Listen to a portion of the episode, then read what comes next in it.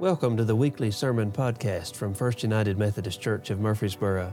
It is an honor and privilege to share this time with you. We love studying the Scriptures and feel they are central to our preaching, teaching, and living of the good news of Jesus Christ, the gospel. Our mission here is to grow disciples of Jesus Christ who know Him, love Him, and serve Him for the transformation of Murfreesboro and the world. It is our prayer that God would use our preaching and teaching to do exactly that. If you have questions, thoughts, ideas, or just want to talk a little bit more about what you've heard today, we love to hear from you. Most of all, know that you are in our prayers as we listen together. Now, let's dive in.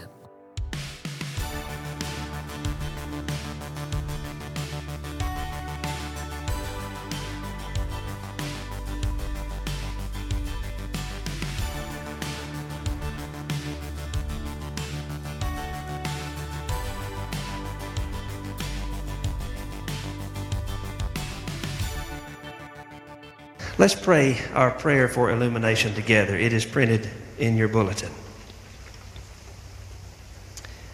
Almighty and everlasting God, your word is a lamp unto our feet and a light unto our path.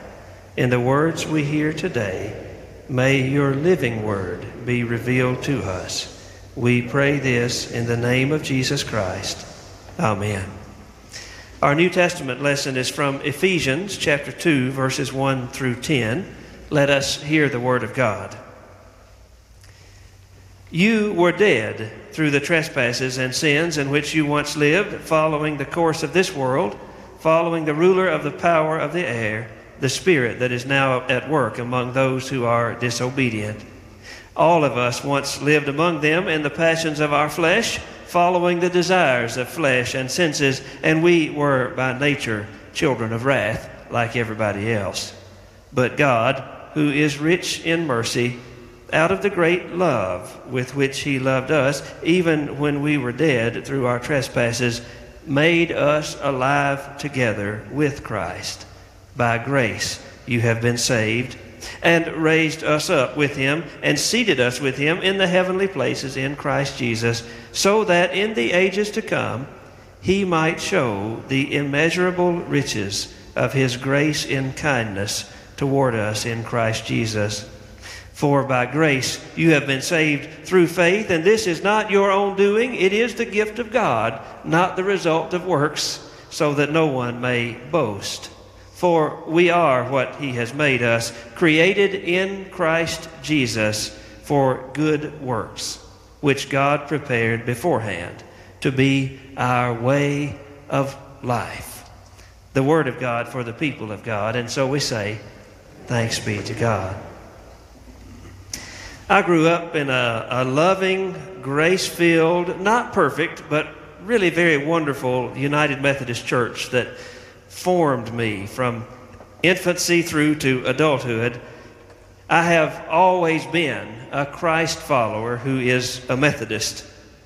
I have also struggled with how other Christians sometimes reject my Methodist heart and my Methodist faith. Covington, not unlike Murfreesboro, was the buckle of the old Bible Belt, I think. Back then, everybody was worried if you were saved. My friends in elementary school, they were afraid that since I was a Methodist, and since I had been sprinkled, that I wasn't saved, that I wasn't really a Christian. They had the whole Bible memorized, it seemed. We had learned to read it every day, but we didn't have it memorized.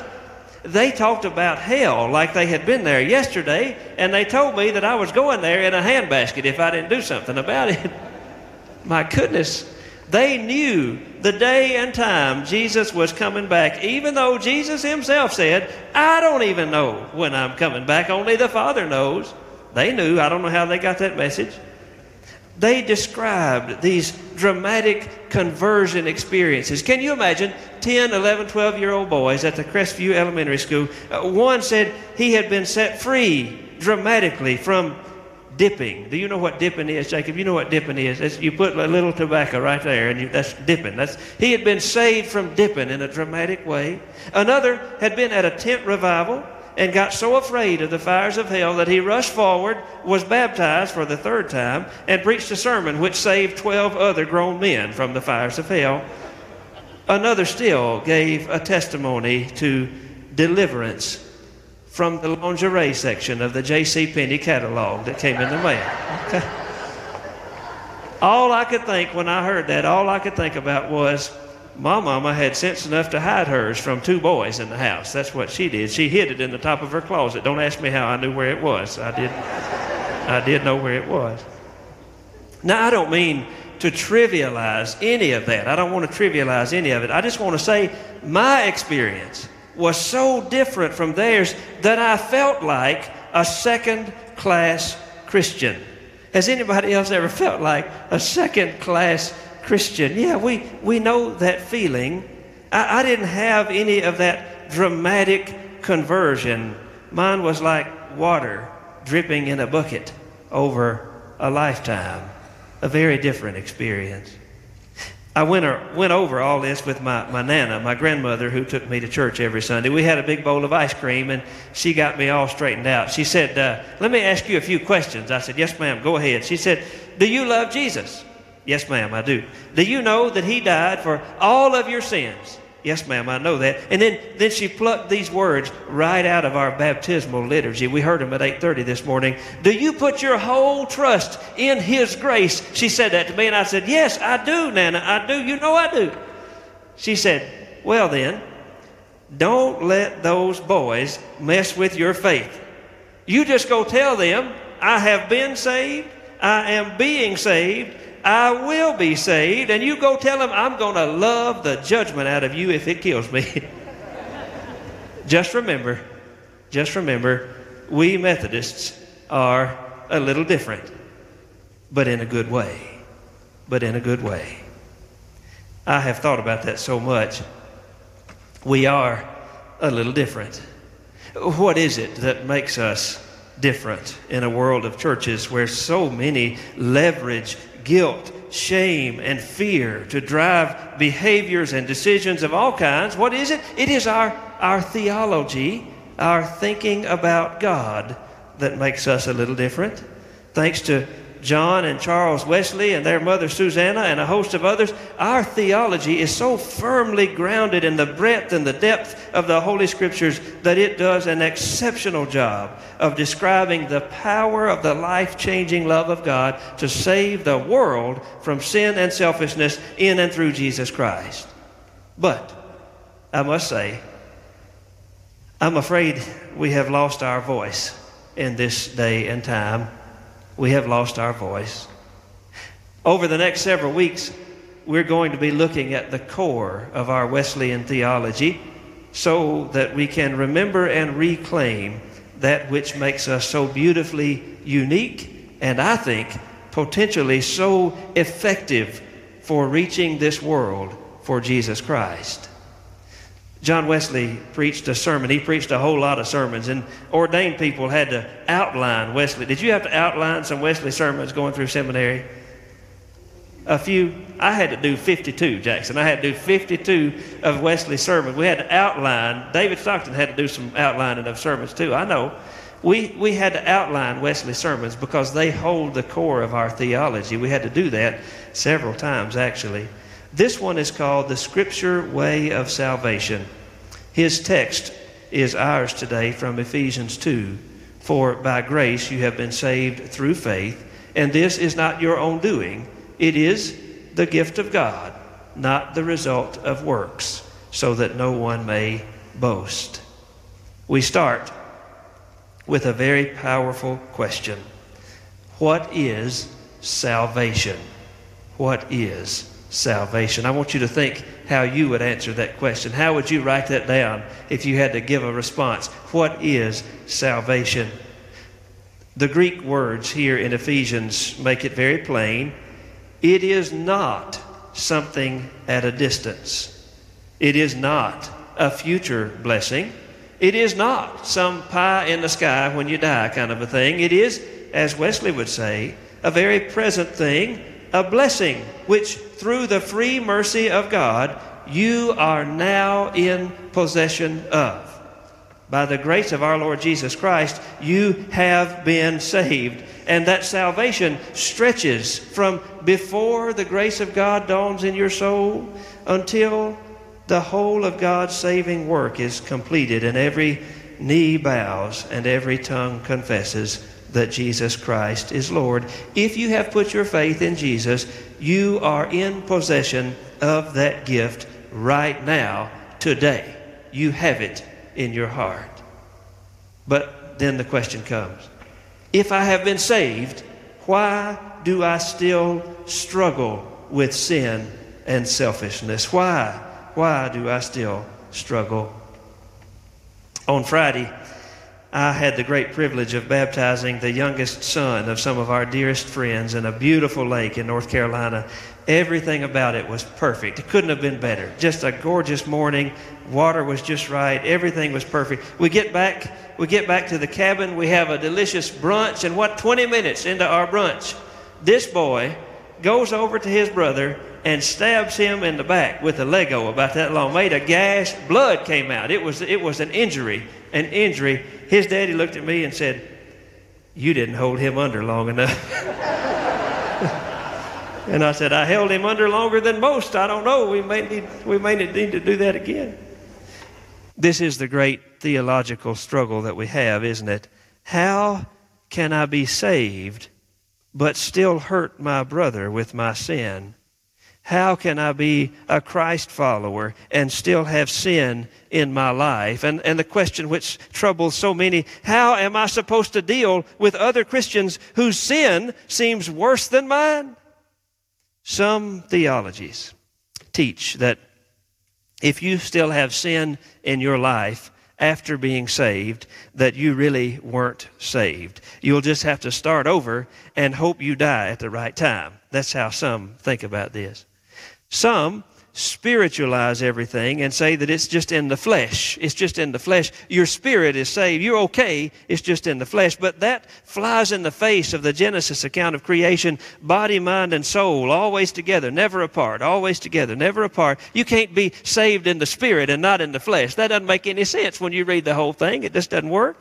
Some say, well, it really doesn't matter. If you are one of God's elect, saved by God, what happens in this life is of no consequence. Some believe that, but that opens the door in my mind to what Paul says in Romans chapter six, verse one. What then? Shall we sin and sin boldly that grace may abound? No, good gracious, no, we can't do that. Still other, this is my favorite one here, and I think the most common in modern day Christianity. Still others say that it depends on whether it is a bad sin or not.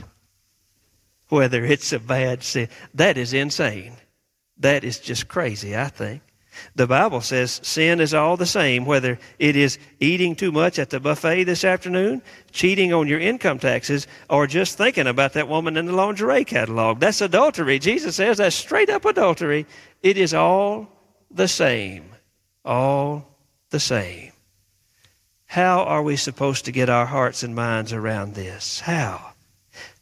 This is where our uniqueness begins.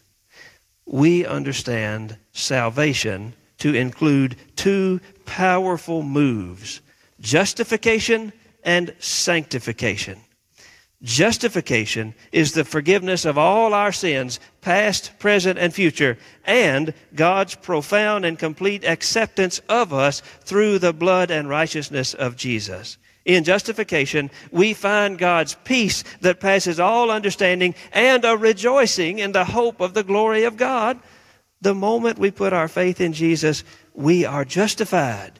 We are made right with God. That's the good news that we celebrate. We are made right with God. It is a gift from God, not something we earn so that nobody can be boasting about it. At that same moment, sanctification begins. At that same moment, two sides of the same coin, justification, sanctification. We are, in the words of Jesus from John chapter three, born again, born anew, born from above, born of the Spirit. A real change begins to work its way through our heart and life. the love of God is shed abroad in our hearts by the Holy Spirit, who, who moves in, raising up a great desire to love all of humanity with the holy, tender love of God. This desire to love pushes away, it pushes away love of the world, love of pleasure, love of money and ease, of power, pride, anger, selfishness, judgment. It pushes all of it away. God's grace begins to change the earthly, sensual, devilish mind into the very mind of Christ Jesus. That's what happens in sanctification for most, for nearly all of us, I would say. Sanctification is a journey that lasts until God has made us complete in every way. Verse ten, for we are what he has made us, created in Christ Jesus for good works, which God prepared beforehand to be our way of life right now. Today, right now. What is salvation? Well, it's that whole thing that we've just been talking about. We must be so very careful not to pull it apart and say, well, it's just justification or it's just sanctification. No, no, it is the whole thing. It is all of it from beginning to end. First John chapter four, verse eighteen helps us so much more. Salvation is being made complete in love in this life. It is the healing of the image of God in which you and I were created. That image of God has been so badly shattered and broken by sin and selfishness that it is almost unrecognizable. But it remains. It remains on the face of every single human being. Jesus gave his life for the whole of humanity that we might all have that image carefully, tenderly, perfectly put back together. Old John Wesley says, it is the holy love of God pushing out our sin, filling our hearts, and love taking up the whole capacity of our souls. What makes us unique? Well, we have learned to quit worrying about if you died tonight, where are you going to go? God has that well under control. We have learned to worry about this. If Jesus loves us like this, how in the world am I going to live right now so that I sin less and love more? Because I want to honor God with my whole life, not just some little religious piece that I get out on Sunday. That's what makes us a little different, but in a good way. We believe in the sacred worth of every human being. We believe in the undeniable fact that Jesus Christ destroyed the power of all sin on that cross through the twin gifts of love and forgiveness. We are no longer captive to sin or the devil. We believe in God's capacity to love everybody to life, until they discover for themselves the saving grace of God already at work within, no matter how long it takes. We believe we are in charge of helping with that in the name of Jesus. We hear Nana's words again in a new way. Don't let those boys mess with your faith. You tell them, I have been saved, I am being saved, I will be saved. You tell them, we're going to love the judgment out of you, even if it kills us, because we can, and by God's grace, we will. In the name of the Father, and of the Son, and of the Holy Spirit, may the people of God say, Amen.